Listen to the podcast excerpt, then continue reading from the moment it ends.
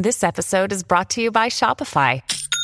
Forget the frustration of picking commerce platforms when you switch your business to Shopify, the global commerce platform that supercharges your selling wherever you sell. With Shopify, you'll harness the same intuitive features, trusted apps, and powerful analytics used by the world's leading brands. Sign up today for your $1 per month trial period at shopify.com slash tech, all lowercase. That's shopify.com slash tech. Well, howdy there, Internet people. It's Beau again. So I guess it is time for me to convey calm because my inbox filled up. um, I understand the news is a little unnerving, but there's no reason to panic.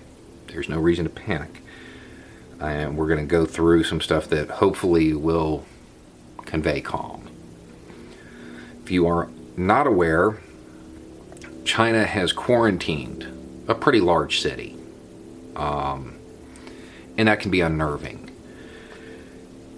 So, years ago, I attended a pandemic prevention conference, and it was put on by FEMA and the CDC for security professionals. Most of it, um, they kind of got a bad guest list. Most of the people that I knew that were there, they didn't have facilities that they were in charge of. They were contract. But that's what most of the conference was about, was about how to deal with it in a facility that you were tasked with handling. The thing is, there was one presenter. She was really smart and related things very well, provided some information that I'm going to provide to you right now. She was like, You're security professionals. When you're talking to your client, you, you paint the best picture possible, right? We're all like, No, of course, because that's not what we do. um, not what I did. Don't do that anymore. But the. Uh, you tend to actually give worst case scenarios because you want to produce an abundance of caution in your client. You want them to understand that this can happen if you don't do X. The job is to stop bad things from happening. And then she pointed out that they are kind of like security health professionals, and their client is the American people. So they present scenarios that are possible but are kind of worst case. And that's good because it produces an abundance of caution. The problem is the media gets a hold of that. They run with it. They bring in their own talking heads.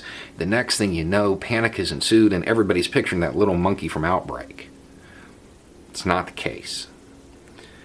The other thing she said was that before we produced our response, we should uh, wait to get the demographic information of the first cluster of patients, um, those that didn't recover because that's going to tell us a whole lot about anything new.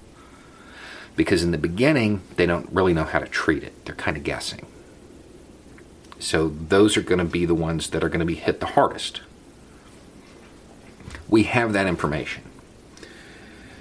Okay, one was 40 to 50, one was 50 to 60, five were 60 to 70, two were 70 to 80, and eight were 80 and older. More than half had diagnosed pre existing conditions and serious ones like Parkinson's, um, coronary artery disease, stuff like that. Stuff that could complicate any efforts to treat. More than half had known pre existing. Based on that, this probably isn't the doomsday pandemic. Um, it, it looks like it's affecting those that are already in some way compromised. Now, this is assuming that we are getting all of the information that's available, that they are telling us everything that they know. Normally, they do because they want to produce an abundance of caution. Out of everything that I've seen, there's only one thing that's a little a little worrisome, and that's that not everybody uh, had a fever. And that's worrisome because that's the main way that people are screened at major hubs of transportation, that they look for fever. Um, the fact that you could be infected and not have a fever, that, that's a little worrisome. Um, but again, not, not enough to panic. Okay. So, how do you prevent it? Same way you do almost anything else. Uh, wash your hands frequently.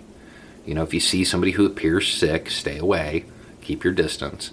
Sneeze into a tissue or the crease of your elbow. Um, it's normal stuff. There was also something about not handling animals, but I think that was specific to China. I'm not sure, but I, I don't think that had anything to do with the U.S. Um, so that, that's pretty much it. I don't see anything to really panic about. Um, they're pretty good at what they do. They really are. Um, they, they get a handle on things pretty quickly.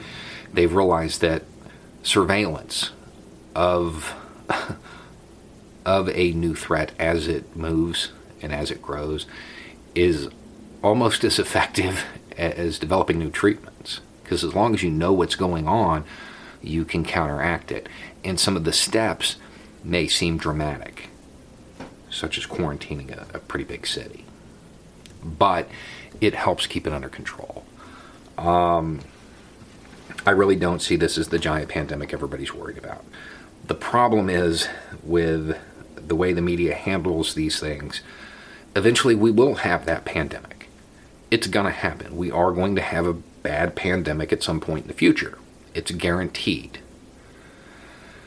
The worry is that because the media handles every possible pandemic and treats every situation as if it could just spiral out of control at any second, that when that pandemic comes, people are going to be burned out.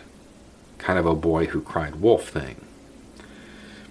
Based on this, I'm not a doctor, um, but based on this, I, I don't think it's time to break out the gas masks. I don't think it's time to really freak out yet. So just stay calm, do what you do, and, and let them do what they do. Anyway, it's just a thought. Y'all have a good night.